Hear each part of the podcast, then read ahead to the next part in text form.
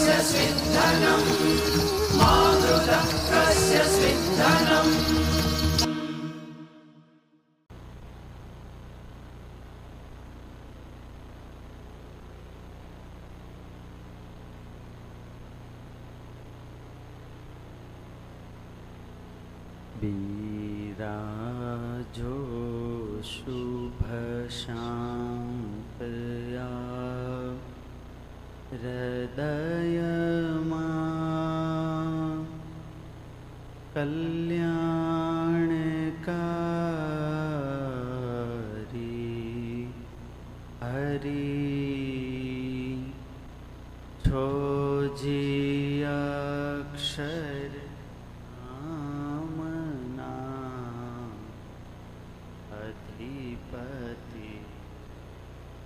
प्रत्यक्ष सर्वोपरि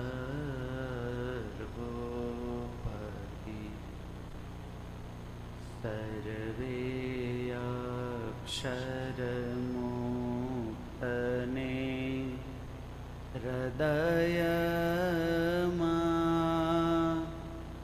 स्नेह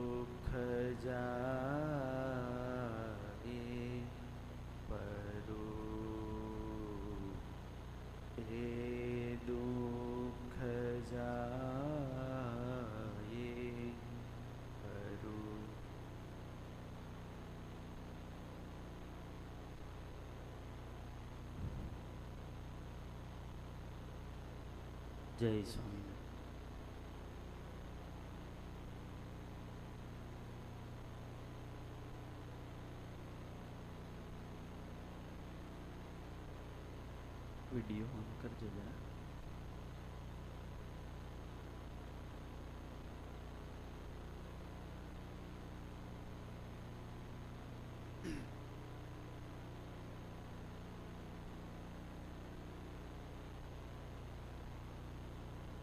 आज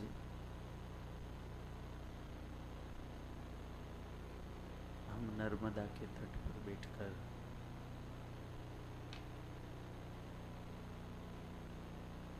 उपनिषद का श्रवण करेंगे। जो कि हिंदी में बहुत अभ्यास नहीं है। किंतु ईश्वर का एक कृपा और आशीर्वाद से आज हम थोड़ा प्रारंभ करेंगे। प्रातः काल और ब्रह्म मुहूर्त का बहुत ही सुंदर समय है। प्रातः काल का ये समय हमारे मन, चित्त की भूमिका भी बहुत स्थिर रहती है। और यही काल में थोड़ा मनन, चिंतन, थोड़ा अनुसंधान मिल जाए तो हमारा पूरा दिन सत्व भाव से और आनंद से चलेगा।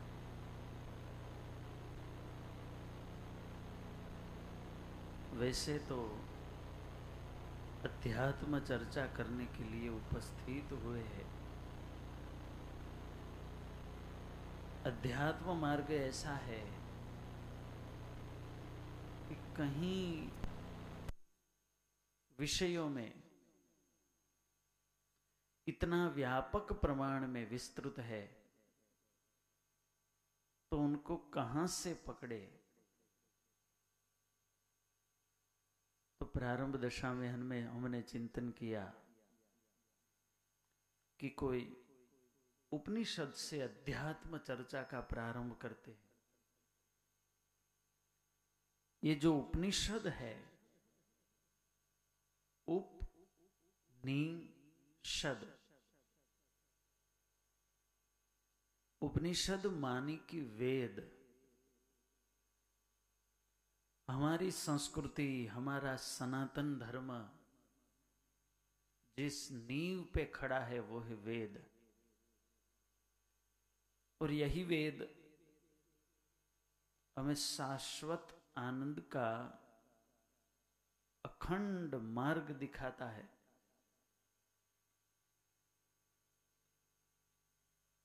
जिसको शाश्वत शांति चाहिए, शाश्वत सुख चाहिए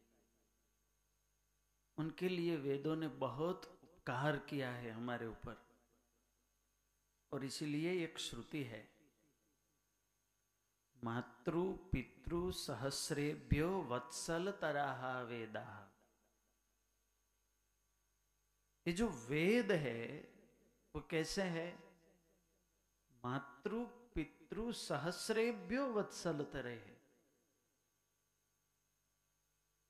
एक माँ उनका उपकार अपने बेटे पर कितना रहता है?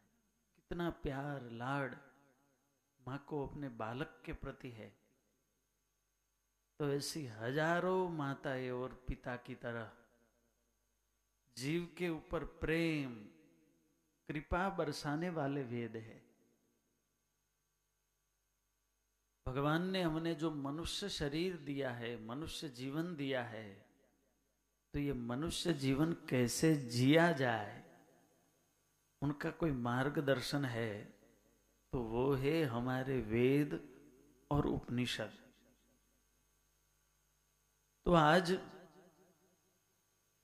हम थोड़ी देर चर्चा करेंगे पूर्व भूमिका के रूप में। कुछ प्राप्त करने के लिए ही जब हम उपस्थित हुए हैं। वरना ये सुबह का सात बजे का समय।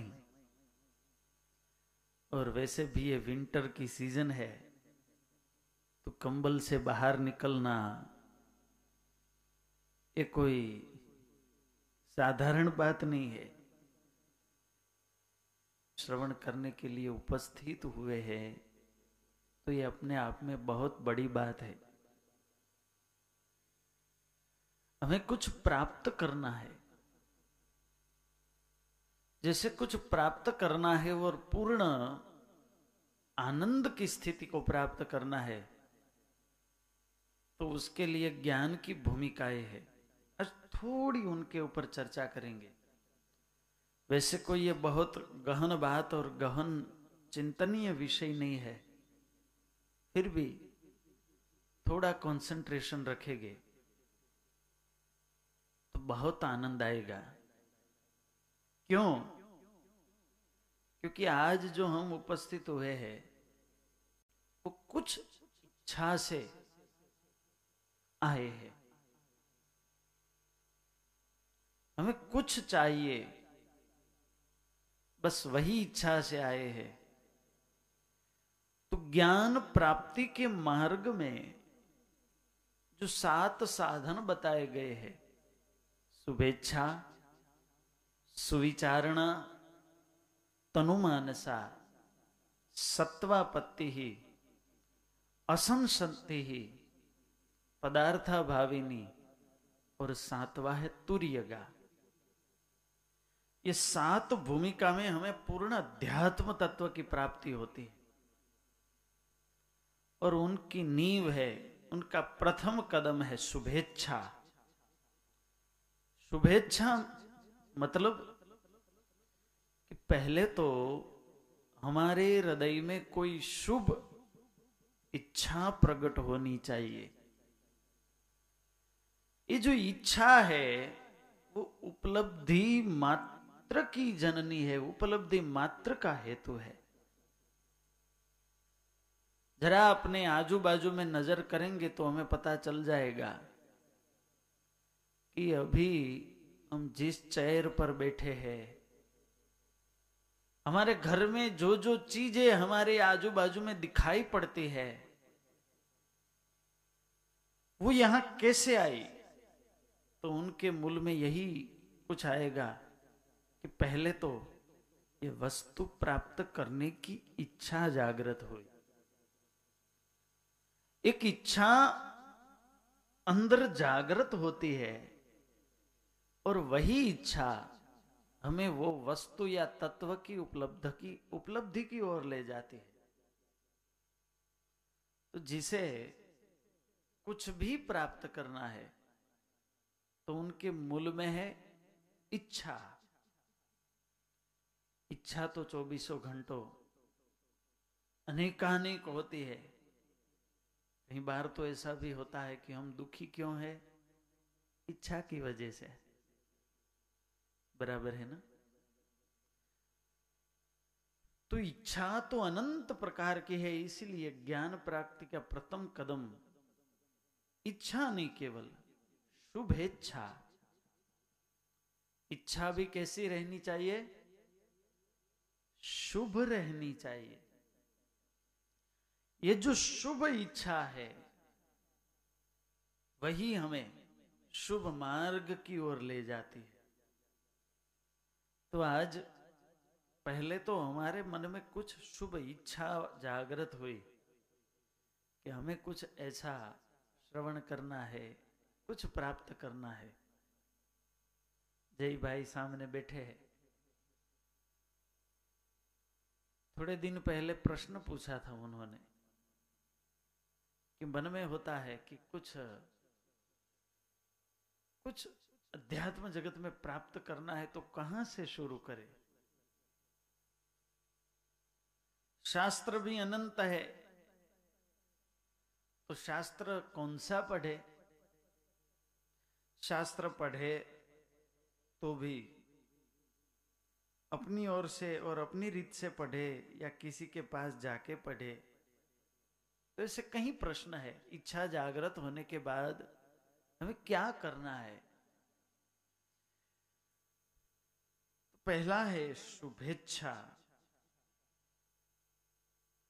इच्छा हमें प्राप्त हुई, इसलिए आज हम ये मुकाम पर पहुँचे हैं और ये कुछ श्रवण करने का प्रयास करते हैं। तो आज हम आए हैं उपनिषद की शरण में। सोचा कि हम प्रारंभ करें उपनिषद के ज्ञान से। ये उपनिषद क्यों?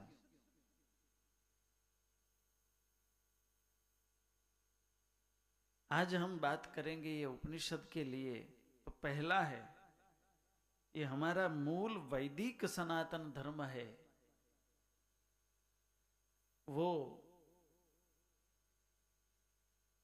किसी भी जाति, व्यक्ति, संप्रदाय सबसे परे है।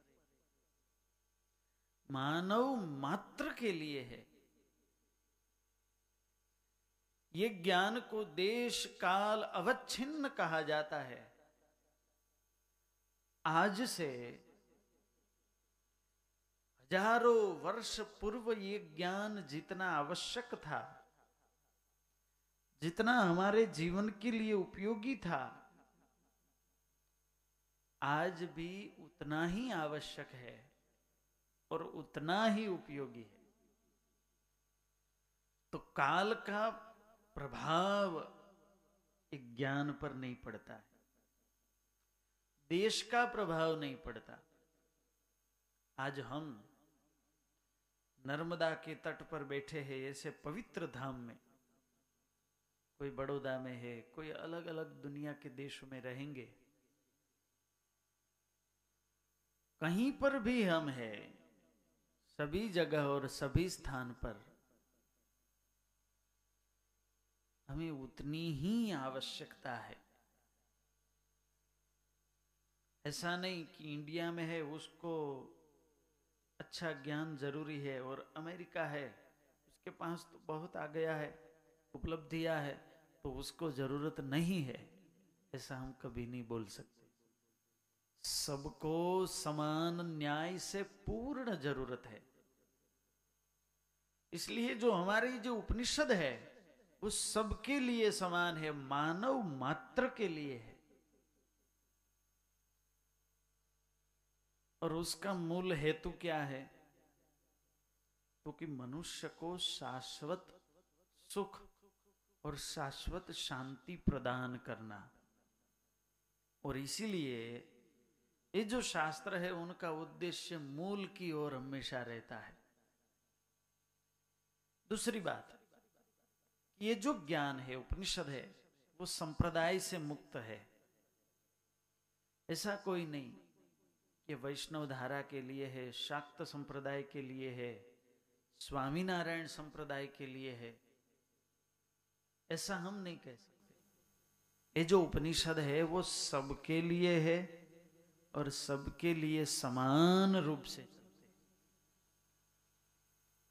और ये ज्ञान को कोई अहंकार भी नहीं है। और किसी के पास जाने की प्रेरणा हमें एक ज्ञान देता है।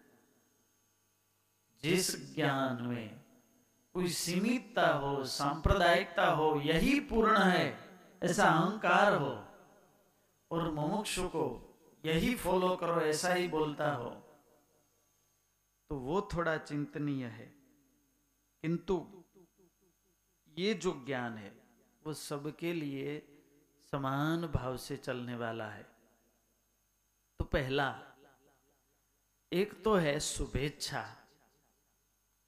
हमारे अंतर में शुभ इच्छा का प्रकट होना, ये ज्ञान के लिए बहुत ज़रूरी है। जो कुछ ना कुछ अंश से आज हम वो शुभ इच्छा लेकर यहाँ बैठे। दूसरा, शुभेच्छा के बाद आता है सुविचारण। आपको बीच में ही बोल दू, जय भाई। कहीं पर भी डाउट हो, कुछ पूछना हो तो हम पूछ सकते हैं, क्योंकि प्रश्नोत्तरी में भी बहुत आनंद आएगा। इसलिए किसी को भी प्रश्न है तो जिस विषय पर चर्चा या चिंतन चलता है तो उसके विषय में आप पूछ सकते हैं। शुभेच्छा के बाद है सुविचारणा। इच्छा जागृत होने के बाद क्या करना है? सुविचारणा। कोई अच्छी इच्छा जागृत हो गई तो अब वही इच्छा को साकारित करने के लिए हमें शुभ विचार चाहिए। ये शुभ विचार हमें कहाँ से मिलेंगे? तो उसके लिए शास्त्र है। उसके लिए सत्संग है। उसके लिए संत है। सुविचारणा के लिए ऐसी सुसंगति है, ऐसा मित्र मंडल है। सुविचारणा के लिए ऐसा शुद्ध सात्विक अंतकरण है। अपने आत्मा से शुभ संवाद करना वो भी सुविचारणा है। इच्छा जागृत होने के बाद शुभ वस्तु की प्राप्ति के लिए हम सुविचारणा करते हैं। और यही सुविचारणा से क्रमशः धीरे धीरे हम आगे बढ़ते हैं। तो शास्त्रों से, ऐसे महापुरुषों से, तत्वज्ञानी,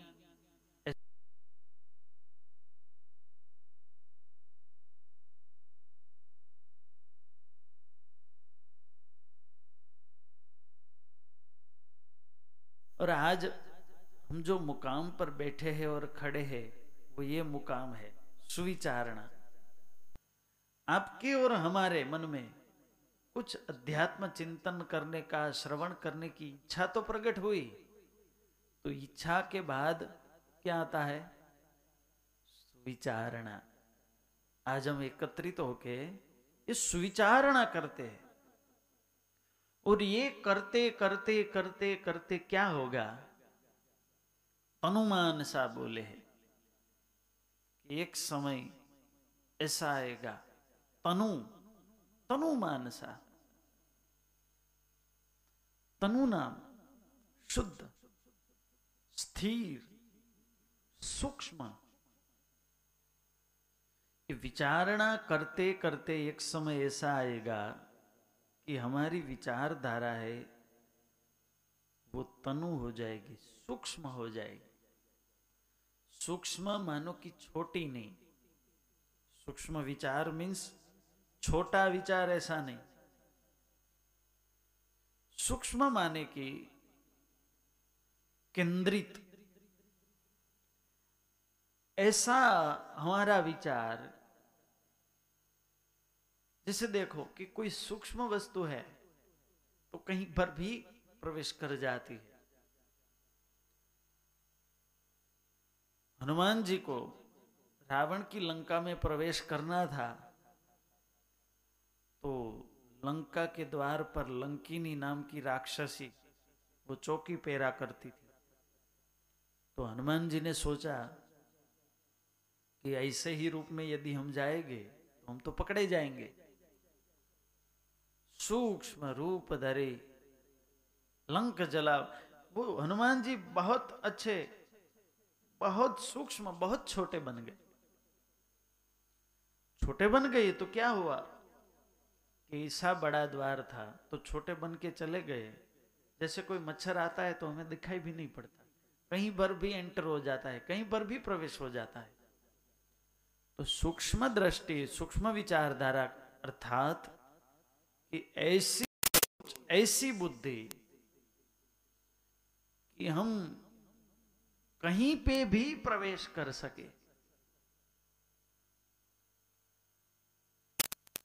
स्थूल बुद्धि। सब जगह प्रवेश नहीं कर सकती। छोटी सी सुई, उनसे हम दो कपड़ा, ये ये जो कपड़ा है, उनको सिलने का कार्य करते हैं। इन्हीं के स्थान पर वो नाइफ चप्पू रख ले और पीछे दोरा जोड़ दे और वही चप्पू जैसे सुई काटती है, वैसे चप्पू भी कर सकता तो उनसे हम ये कपड़ा सिलने का प्रयास करेंगे तो क्या होगा? ज़्यादा फट जाएगा। क्योंकि वो चप्पू है, वो सूक्ष्म नहीं है। तो वैसे ही सूक्ष्म बुद्धि है तो सब जगह प्रवेश कर सकती है। सार तत्व को पकड़ सकती है। यही सूक्ष्म बुद्धि का लाभ है। तो ये सुविचार शुभेच्छा जगने के बाद हम सुविचारणा करेंगे। और यही सुविचारणा करते करते करते करते क्या होगा? कि हमारी जो मति है, हमारी जो बुद्धि है, एकदम सूक्ष्म हो जाएगी। गहन से गहन अर्थ को हम अति आसानी से पकड़ सकेंगे और उसमें प्रवेश कर सकेंगे। जो सूक्ष्म है वो सब जगह प्रवेश कर सकता है। दूसरों के विचारों में प्रवेश कर सकता है। सूक्ष्म मन हो गया तो सब और से हम देख सकेंगे। सामने वाला व्यक्ति कोई क्रोध आवेश में है तो हमें उसको कैसे हैंडल करना है, वो पता चल जाएगा। तो ये तनुमान सा है। सुविचारणा सत्संग करते करते करते हमारी जो मति है वो धीरे धीरे सूक्ष्म होने लगती है। और सूक्ष्म मति सूक्ष्म तत्व को, सूक्ष्म अर्थ को ग्रहण करने के लिए अनुकूल बन जाती है। ये जगत में हम जितना देखते हैं उतना नहीं है, बहुत कुछ है। किंतु उसके अनुरूप जब हमारी सूक्ष्म मति होगी तो सब हमारे ग्रहण में आने लगेगा। तो शुभेच्छा, सुविचारणा। तीसरा है तनुमानसा। हमारे मन की जो विचारधारा है वो सूक्ष्म हो जाएगी और यह सूक्ष्म होने का फल, वो ज्ञान की भूमिका के लिए ये चौथा स्टेप है और वो है सत्वापत्ति। क्या? सत्वापत्ति ही। सत्व गुण में हमारा प्रवेश हो जाएगा। ज़्यादातर हमारा जो मन है, हमारा चित्त है, वो तो सत्व गुण में नहीं रहता। ये सत्व गुण क्या है? तो के तीन प्रकार के गुण है, वेदांत की दृष्टि से। सभी शास्त्र इसे प्रमाणित करते हैं। सत्वगुण, रजोगुण और तमोगुण। ये तीन गुण से यह सृष्टि बनी है। ये त्रिगुणात्मक विश्व कहा जाता है। जैसे वात, पित्त और कफ। ये हमारा जो फ़िज़िकल बॉडी है, उसके बैलेंस के लिए है। वैसे ये पूरी सृष्टि है, ये तीन गुणों से बनी है। सत्वगुण, रजोगुण और तमोगुण। तो रजोगुण है, वो एक्टिव है। वो काम के लिए है। अट्रैक्शन वाला है। तो रजोगुण क्या करता है? हमें निरंतर दौड़ाता है। कहीं पर भी स्थिर नहीं होने देता। मन में जो विकार जागृत होते हैं तो ये विकार है। धारा, प्रवाह, अखंड जो विचार चलते हैं, ये विचार की गति है। ये सब रजोगुण है। रजोगुण मीन्स दौड़ना। शरीर की भूमिका में दौड़ेंगे, मन की, विचारों की भूमिका में दौड़ेंगे वासना में भूमिका में दौड़ेंगे। तो जैसे दौड़ते ही रहेंगे, दौड़ते ही रहेंगे, स्थिर ही नहीं थाएँगे, होएँगे। क्या होगा? हमें जो दर्शन करना है, वो प्राप्त नहीं कर सकेंगे। हमारे संप्रदाय में एक कीर्तन है, गुजराती में। વેગે વહેતા વારીમાં પ્રતિબિંબન ભાસે રે. તેમ આત્માના ઉદ્યોતથી અજ્ઞાન નાશે રે. અનુભવી આનંદમાં બ્રહ્મરસના ભોગી રે. વેગે વહેતા વારીમાં प्रतिबिंब न भासे रे हमारे सामने से ही ये नर्मदा जी नर्मदा भैया चल रही है अब हम जल के समीप जाकर देखेंगे जल में तो जल में क्या दिखेगा हमारा प्रतिबिंब आईने की तरह जल भी हमारा प्रतिबिंब है, वो हमें सामने से दिखाता है। किंतु कब? जब वो जल स्थिर हो, तब। वेगे वहता वारी माँ प्रतिबिंब न भासे रे। वही जल वेग से चलता है, गतिमान है। तो वो गतिमान जल में हम देखेंगे तो भी हमें अपना प्रतिबिंब नहीं दिखाई पड़ेगा। क्यों? क्योंकि गतिशील है। और इसीलिए कार्य करने के लिए रजोगुण है, वो बहुत ज़रूरी है। किंतु जिसे आत्मदर्शन करना है, जिसे एक स्थिरता को प्राप्त करना है तो उनके लिए रजोगुण है, वो परम दोष रूप है। तीसरा गुण है तमोगुण। आलस्य, प्रमाद, मूढ़ता अंधकारमय है। रजोगुण दौड़ाता है और तमोगुण हमें सुला देता है। संकल्प तो कहीं ने किया होगा कि हमें मॉर्निंग में ईशावास्य उपनिषद का श्रवण करना है। किंतु नहीं उठ पाए, क्यों? क्योंकि तमोगुण प्रबल है। अच्छा है, सुनना है, बाद में सुन लेंगे। अभी तो ये ही बराबर है। ये सब कौन करवाता है? तमोगुण तो रजोगुण दौड़ाता है तमोगुण है, वो आलस प्रमादात्मक है। तो जिसे आगे बढ़ना है, उसके लिए है सत्व गुण और सत्व गुण का धर्म है ज्ञान। सत्व गुण का धर्म है शांति। तो सुविचारणा करते करते सत्वापत्ति अर्थात हमारे सत्व गुण की बढ़ोती होने लगी। जैसे सुविचारणा करेंगे तो ऐसे हमारे विचार सूक्ष्म हो गए तो हम सार तत्व को ग्रहण करने लगेंगे। तो हमारे मन में ही धीरे धीरे विवेक जागृत होने लगेगा क्या अच्छा है, क्या बुरा है, क्या करने जैसा है, क्या नहीं करने जैसा है, क्या प्राप्त करना है, क्या छोड़ना है। तो ये जो विचार आने लगेंगे और विचार से अच्छा अच्छा करने लगेंगे और बुरा धीरे धीरे छोड़ने लगेंगे तो हमारे अंदर हमारे व्यक्तित्व में अच्छाई ही एकत्रित होने लगेंगी। और यही अच्छा है हमारा व्यक्तित्व को ही पूर्ण और अच्छा बना देती है। तो हमें पता भी नहीं चलता कि कैसे ऐसे हो गए। तो सत्वापत्ति, सूक्ष्म विचार से विवेक जागृत होता है। और यही विचारों से सत्वापत्ति नाम सत्व गुण की प्राप्ति होती है और यही सत्व गुण ज्ञानात्मक है। जो ज्ञान को धारण करता है, ज्ञानमय होता है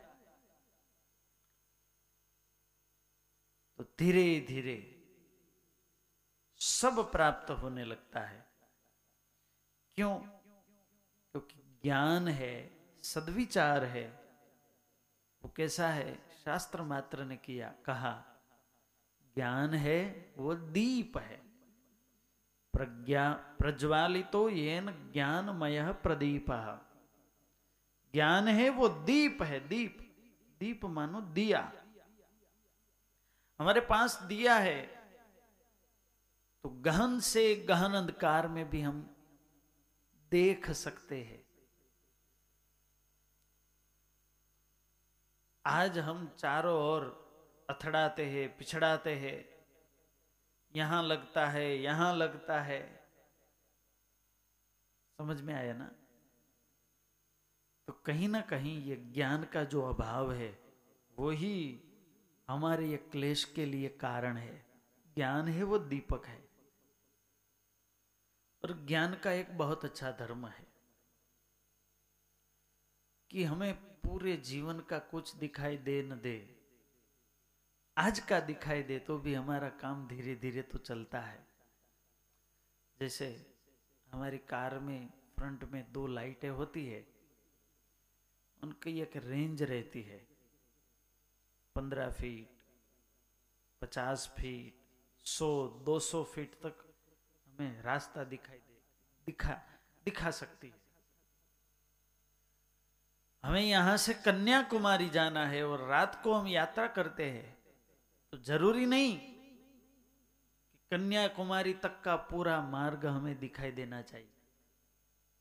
बस 25, 50 फीट 100, 200 फीट तक का मार्ग दिखाई दे तो उसमें से हम जजमेंट ले सकते हैं कौन आता है। मार्ग अच्छा है कि नहीं है? मार्ग में कोई बाधा तो नहीं है? ये सब हम जजमेंट ले सकते हैं। क्यों? क्योंकि हमें ज़रूरत है इतने प्रकाश की, और इतना प्रकाश आगे ही आगे चलता ही जाएगा, चलता ही जाएगा। तो ये ये बैटरी, ये जो लाइट है, वो बहुत सीमित है, फिर भी हमें कन्याकुमारी तक पहुँचा ही देंगे। और इसलिए सत्व का धर्म है ज्ञान। ज्ञान से विवेक उदय होता है। और विवेक उदय का फल है कि ज्ञानात्मक सत्व गुण प्रधान हम होने लगे तो उनमें से हमारा पांचवी भूमिका में प्रवेश होता है, और वो है असम शक्ति ही। असम शक्ति ही अर्थात कि विवेक उदय होने के बाद हमारा जो चित्त है उनमें सत्व गुण आ जाता है और सत्व गुण से जो छोड़ने योग्य है, उनसे हम मुक्त हो जाएँगे। राग द्वेष से धीरे धीरे हमारा चित्त मुक्त होने लगेगा। इतना बहुत ज़्यादा कूड़ा कचरा अंदर पड़ा है तो वो सड़ा हुआ कचरा ही ऐसी दुर्गंध फैला रहा है कि हमें कुछ करना है, कुछ प्राप्त करना है, बाहर से बाहर से कितना ज़्यादा डालते हैं तो भी अंदर उनकी जैसी बढ़ोती होनी चाहिए, होती नहीं है। क्यों? क्योंकि अंदर कचरा पड़ा है। तो ज्ञान है, सत्व गुण की आधिक्य है, उनसे क्या होगा कि विषयों के प्रति, त्याज्य के प्रति हमें अनासक्ति प्रकट होने लगी और धीरे धीरे वही अनासक्ति हमें अंदर से विशुद्ध बना सक, बना देंगी। एक गाँव था और गाँव में एक कुआ था। जानते हैं कि गाँव में जो कुआ है प्राचीन समय में तो वहीं से भी, वहीं से ही सब पानी ले जाते हैं और वही पानी का उपयोग पीने के लिए, कपड़े धोने के लिए करते हैं। तो पानी में इतनी दुर्गंध आती थी तो सब चिंता में पड़ गए। कि क्या करे? किसी बुज़ुर्ग जा, बुज़ुर्ग को जाके पूछा कि ये पानी को, पानी में बहुत बाँस आती है, क्या करे? तो उन्होंने सुझाव दिया कि ऐसा करो, सब पानी खाली कर दो। तो सबने मिलजुल के कुएँ में जितना पानी था, सब बाहर उड़ेल दिया। नया पानी आया, फिर भी वही दुर्गंध। दूसरी बार किया, दूसरी बार किया ये प्रश्न का समाधान नहीं हुआ। फिर कोई संत के पास गया और पूछा कि, महाराज क्या है? ये जल कोई शापित तो नहीं हो गया? तो कि शापित की बात नहीं है। दुर्गंध कोई मरे हुए प्राणी जैसी आती है। हमने तीन बार पानी खाली कर दिया। तो संत ने पूछा कि, पानी तो खाली कर दिया, वो तो बराबर है। किंतु आपने देखा? अंदर कोई मरा, सड़ा, कुछ कुछ पड़ा तो नहीं है ना? तो कह, हमें तो इतना ही बोला गया था कि पानी खाली कर दो तो हमने पानी खाली कर दिया। कुआ तो बहुत ऊंडा रहता है, अंधकार रहता है। तो डोल से, घड़े से पानी तो खाली कर दिया और बाद में नज़दीक जाके देखा तो पता चला, कोई श्वान, कोई डोग मरा हुआ अंदर पड़ा था। जब ये मरा हुआ अंदर पड़ा है, उसको ही नहीं निकालेंगे तो कितनी बार पानी खाली करो? दुर्गंध तो रहेगी ही। तो दो प्रकार से, एक तो बाहर से हमें ये कूड़ा कचरा है, वो रोकना है, और दूसरा अंदर जो पड़ा है, उनको बाहर निकालना है। तो असम शक्ति ही, अनाशक्ति ही, क्या करेंगी? तो जो हमारे काम के नहीं है, उनको कैसे रोका जाए और अंदर से कैसे निकाला जाए? बस यही कार्य है असम शक्ति का। और यही अनाशक्ति एक बार आ गई। तो अंदर से हम शुद्ध होने लगेंगे। और बाद में आता है पदार्थ अभाविनी वृत्ति। पदार्थ अभाविनी मांस मीन्स कि ये अनासक्ति आ जाएगी। तो ऐसे पदार्थ है, ऐसे संयोग है, उनसे हम मुक्त हो जाएँगे। और सातवां स्टेज के तुर्यगा कि हमारा एक शुद्ध सत्व गुण की भूमिका में प्रवेश हो जाएगा। तो ये सात भाव से हमारा क्रमशः ज्ञान में प्रवेश होता है। तो पहला क्या है? शुभेच्छा। शुभेच्छा, एक शुभ इच्छा का प्रकट होना और इच्छा के बाद आता है सुविचारणा। तो आज हम सुविचारणा कर रहे हैं। धीरे धीरे हम ये मार्ग में प्रवेश करेंगे। तो ये उपनिषद है। बहुत अच्छा ज्ञान राशि है, ये दीपक है। हमारा जीवन का बहुत अच्छा मार्गदर्शन करता है। तो ये सुविचारणा के माध्यम से हम क्रमशः आगे और आगे बढ़ते जाएँगे। आज इतना हम रखेंगे। कल से सात बजे हम ये उपनिषद की चर्चा का प्रारंभ करेंगे। आज थोड़ा शायद लोगों के लिए होगा तो सात बजे हम करेंगे तो भी सबके लिए बहुत अच्छा रहेगा। अब किसी को कोई प्रश्न है तो पूछ सकते हैं।